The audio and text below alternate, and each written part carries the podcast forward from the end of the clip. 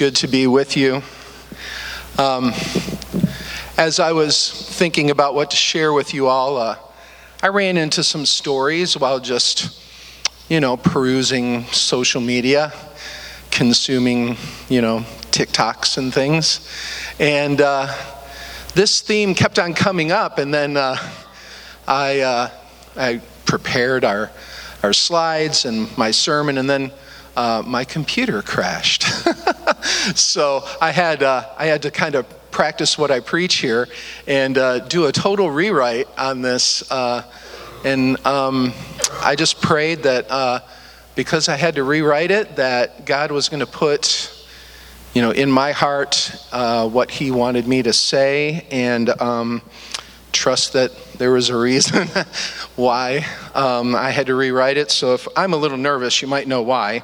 Uh, pinch hitting for Kevin is never easy, and looking at a congregation full of people is always a little nerve wracking. Um, Kevin often in his pastoral prayers uh, mentions that uh, you know the world is broken. You know, God, God help us. And um, I was just having that ring in my ears um, these last few weeks as I prepared. And, um, you know, I thought about what my students are going through, what my family is going through, what, you know, our community is going through. And I just thought, you know, God brings about good and bad situations would be a good message for us this morning. Um, you know, God didn't intend it. He gave us paradise. Adam and, Adam and Eve lived with Him, right? In His glory, in His presence, in His midst.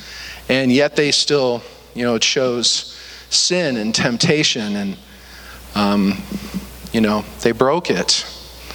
He didn't intend for uh, that kind of a life, but He has, he has a plan. He had a plan, and His plan included His Son. Um, if you look at the next slide, I ran across this guy. He's one of my favorite scientists. I'm a science teacher, so, um, and he communicates the wonders of our universe so eloquently, um, and I enjoy his his talks. Um, but in one of his uh, interviews, he said well, because evil exists, because there's tragedy and catastrophe and illnesses, it makes him think, you know, God maybe isn't all loving or, or all powerful. He can't be both if those kind of things are there. And, um, you know, it got me to thinking about, um, you know, my theme. And, uh, you know, God gave Adam and Eve and all of us free will. We're not you know, puppets on a string for him to um, control. We're not, you know, robots that he can program to do what he wants. You know, he's not like a wizard of Oz, God behind the curtain directing our movements. Um, so our world is messy because we make it that way. Um, but God had a plan from the beginning to redeem our creation. Um, and as a matter of fact, our creation gives us to, some answers to, to Mr. Tyson's um, assertions. Uh, the Big Bang is one of his favorite topics, if you'll go to the next slide. Um, and the first law of thermo, thermodynamics, I'm going to have science class here, is that matter and energy can't be created or destroyed. It can only like change forms, change phases. so, you know, the question would be okay, if we can look back into the universe to the very beginning and, you know, detect uh, the vibrations of the moments after the very first, you know, the Big Bang, at the very creation of the universe, well, where did all that matter come from? And how did it just decide to explode? Um, you know, there are questions that science can't answer. Um, second law of thermodynamics Entropy, entropy, degradation, things, you know, crumbling, is everywhere and always and cannot be reversed or destroyed. We are in a constant state of entropy in our world. Rocks, as they're exposed to weather, crumble over hundreds and hundreds of years. Um, when I was 50, I, I needed to start wearing these. And I said, Why? to the doctor. And he's like, Your eyes are 50 years old. That's just what happens. You just have 50 year old eyes. So after a while, they just get tired, is what he said. So we just kind of, you know, are in that state. But still, God has another plan. Um, I was looking at one of the tragedies that we uh, talk about in the news quite often are forest fires and how terrible they are and how destructive they are. What a tragedy they are. They're a disaster, kind of like tornadoes and hurricanes. Um, if we look at a forest fire, not too long after that, you will see new growth. The uh, different kinds of species of plants, the pine cones that have really thick scales, the resin melts in the fire and it allows the pine cones to crack open and germinate. The mountain mallow has a thick seed that cracks when it's heated up after decades of sitting in the soil. The snow brush, it sprouts new branches from old roots that are deep under the ground. Or may even sprout what they call Rip Van Winkle seeds that are over 100 years old. And then they will germinate and sprout and spread. Pine grass will grow pretty quickly after a forest fire, and those roots enable the, the soil not to be blown away or washed away by erosion. And then fireweed, it's named after the fire, comes quickly. There are creeping stems under the soil, six inches under, that can sprout. And one plant can have thousands and thousands of seeds. And uh, as you can see, the charred wood of the forest fire quickly blooms. Kind of reminds me uh, of a legend that we may be familiar with the legend of the phoenix. From the ashes, it rises. So, could be all the way back from Egypt. It was a sun god, a god of creation, a rebirth. It regenerated, oh, every half millennium or so. Now, the Greek version of this legend was a mythological bird that lived for 500 years and then sat on a funeral pyre, and its own heat set the fire and it died, but coincidentally rose three days later. Christians who lived in Rome soon adopted that story and thought it reminded them of another one. Something about rising three days later. And then, as Rhonda mentioned, I get to steal Kevin's thunder from time to time, so she got to steal mine. It's quite all right. The uh, Japanese art of kintsugi, where they mend broken pottery by um, not trying to hide the cracks, the broken parts, but putting it together with gold, covering it with lacquer, so that we can see the beauty in the imperfections, in the brokenness. Not everything stays or lasts forever. Um, kind of reminds me of a song. Um, I guess that bowl is, you know, broken, but it's not beaten. It's still a bowl. Uh, doesn't Kelly Clarkson sing, um, What Doesn't Kill Me Makes Me Stronger? You know that song? um, But I like uh, another song that we sing because it gives not only the strength, you know, to us. Okay, it didn't kill me, but it made me stronger. Some people say, well, gosh, you know, God, I don't need to be any more stronger. Please send me, quit sending me stuff to make me stronger, God. Well, that's not exactly it. I love the song, Your Love Never Fails, um, especially when Michelle sings it.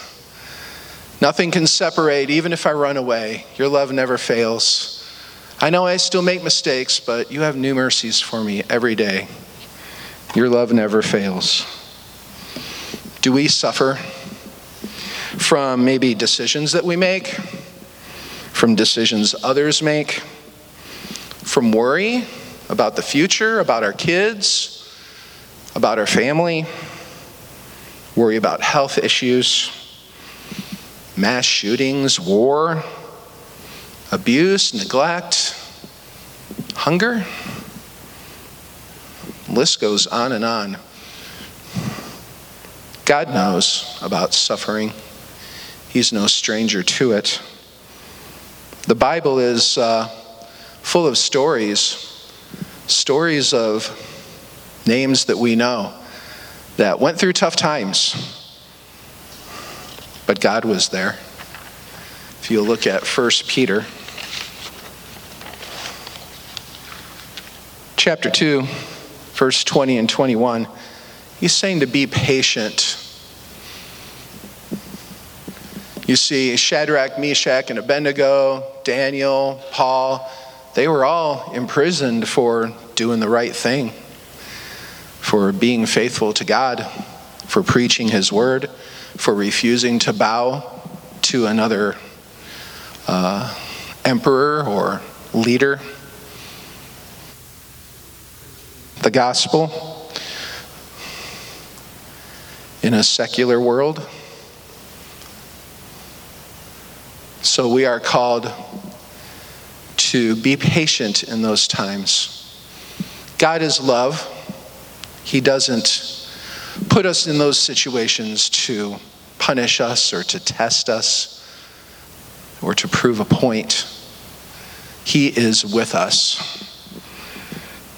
He shut the lion's mouth when Daniel was in the den. He sent an angel to be a fourth person in the fire with Shadrach, Meshach, and Abednego. Paul and Silas in prison praised and worshiped him, and God was there in an earthquake and set them free. What else do we do in the face of suffering? In Isaiah 12:2 it says, "He saves me." We can trust him that we are not to be afraid. Jonah made a decision. He ran away. God wanted him to preach to Nineveh, but he didn't want to save those awful people. So eventually he was on a ship and got tossed overboard and got swallowed by a fish. Took him three days before he started giving God thanks. And Nineveh was saved because Jonah preached there. David, the hero, killed Goliath, anointed next king of Israel, chased through the wilderness by Saul. Absalom, the son, threw rocks at him, tried to stone him. And his guards said, Oh, let me at him. I'll take revenge on him. And David said, No, vengeance is the Lord's. When things don't go our way, we can trust that He will be with us, that He will save us. Joseph we know his story sold into slavery, imprisoned, even though he didn't do anything wrong. He continued to do right, to believe. Eventually, the interpretation of dreams helped him save not only the Egyptians through famine, but also his own family that sold him out. God, He doesn't send those things to us to abuse us. Our world is broken. People make decisions around us that hurt us or our communities. But He empathizes. God doesn't hurt people to prove a point. He works in those situations to make good from the bad. What else does God do in the midst of suffering? Romans 8:28 In all things God works for the good of those who love him. It doesn't say he does all things. He sends all things. But in all things in Esther, she kept her heritage secret. She was afraid that she would be persecuted. But as queen, once she was brave enough, she saved her people. Rhonda mentioned Naomi and Ruth. They were widowed, alone. Ruth was in a strange land. But they had to be brave. They didn't do much, didn't have much. Ruth had to glean the leftover wheat that was left on the ground after all of the harvest was done. Boaz allowed it. Eventually, they got married. Deborah, the one female judge, she was a, a worshiping warrior. She had a lot of challenges battles. God doesn't punish us to teach us a lesson. He suffers with the brokenhearted. He works to rescue us, as he did those women. In a broken, evil world that he never wanted. They were brave, strong, true, they worshiped, they loved, they served. So take heart.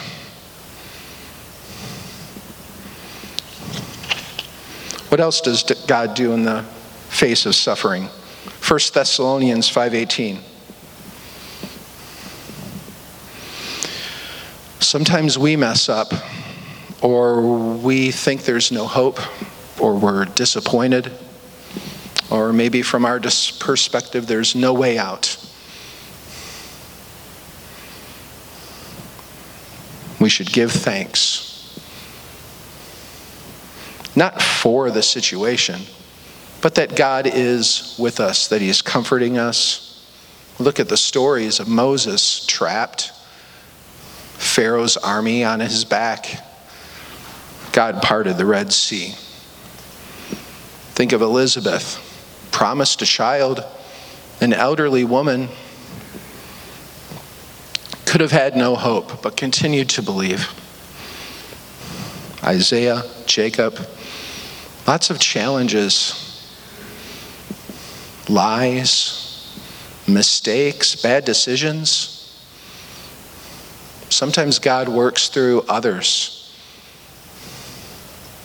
sends people our way in our lives, gives us certain circumstances so we'll run into someone or build a relationship with a new person.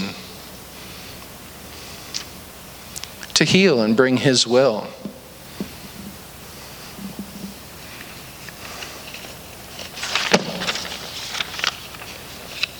What should we do in the face of suffering? Stay faithful. Don't doubt. Pray, study, worship, serve, give. Trust. Don't be afraid. My favorite verse, Psalm 27 1. The Lord is my light and salvation. Of whom shall I fear? Be thankful for his presence. Yes, We may be suffering, we may have challenges. Our world is hurting, but He is with us. He comforts us. And He is for us. In all things, He works for good.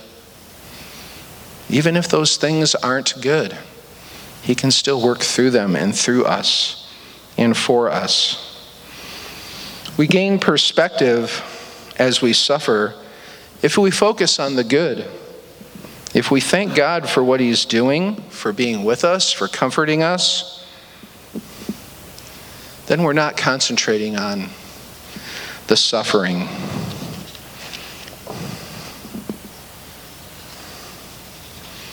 Sometimes we think about others, compare our lives to theirs. It's a bad trip to go down. We should concentrate on what the Lord has done for us and is doing for us. When I was young, I ran away from my calling. I uh, decided to major in another major other than education. I stopped going to church when I was in college. Kind of did a Jonah for a little while. Not that I'm a prophet or anything, but I may have made decisions that caused some bad things to happen in my life.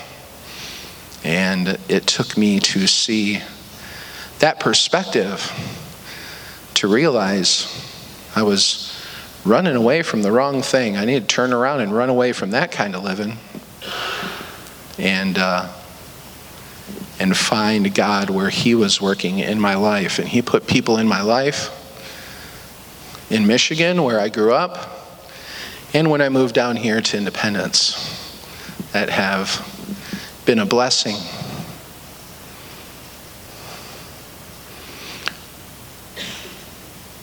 So stay faithful. What, what else do we do in the face of suffering? Well, we have prepared the, the Lord's Supper. So if the deacons will come down, take their places. God so loved the world that he gave us his one and only Son to save us. The ultimate rescue plan.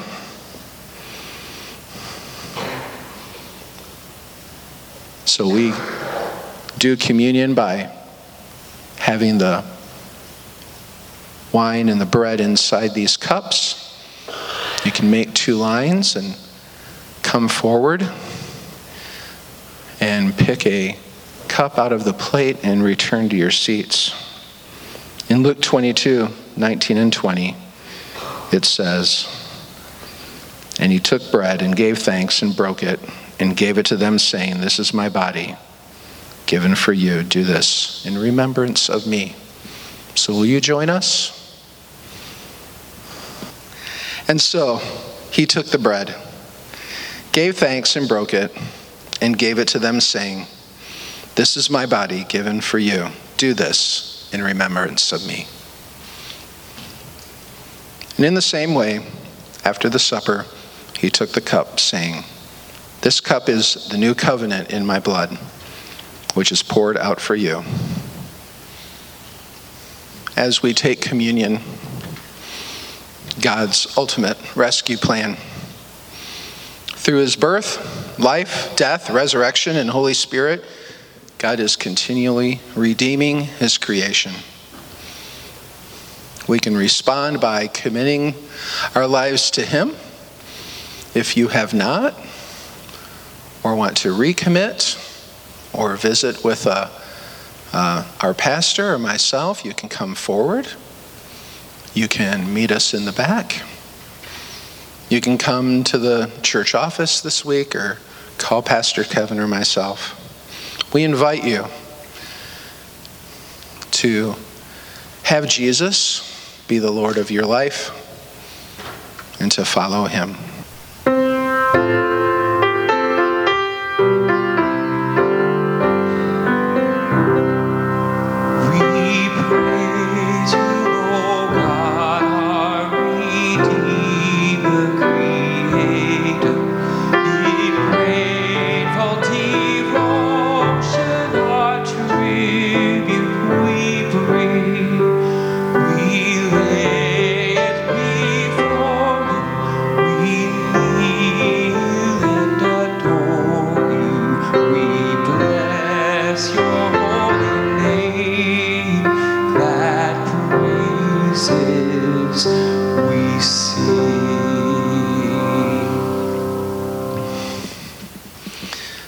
Thank you for allowing me to give the message this morning.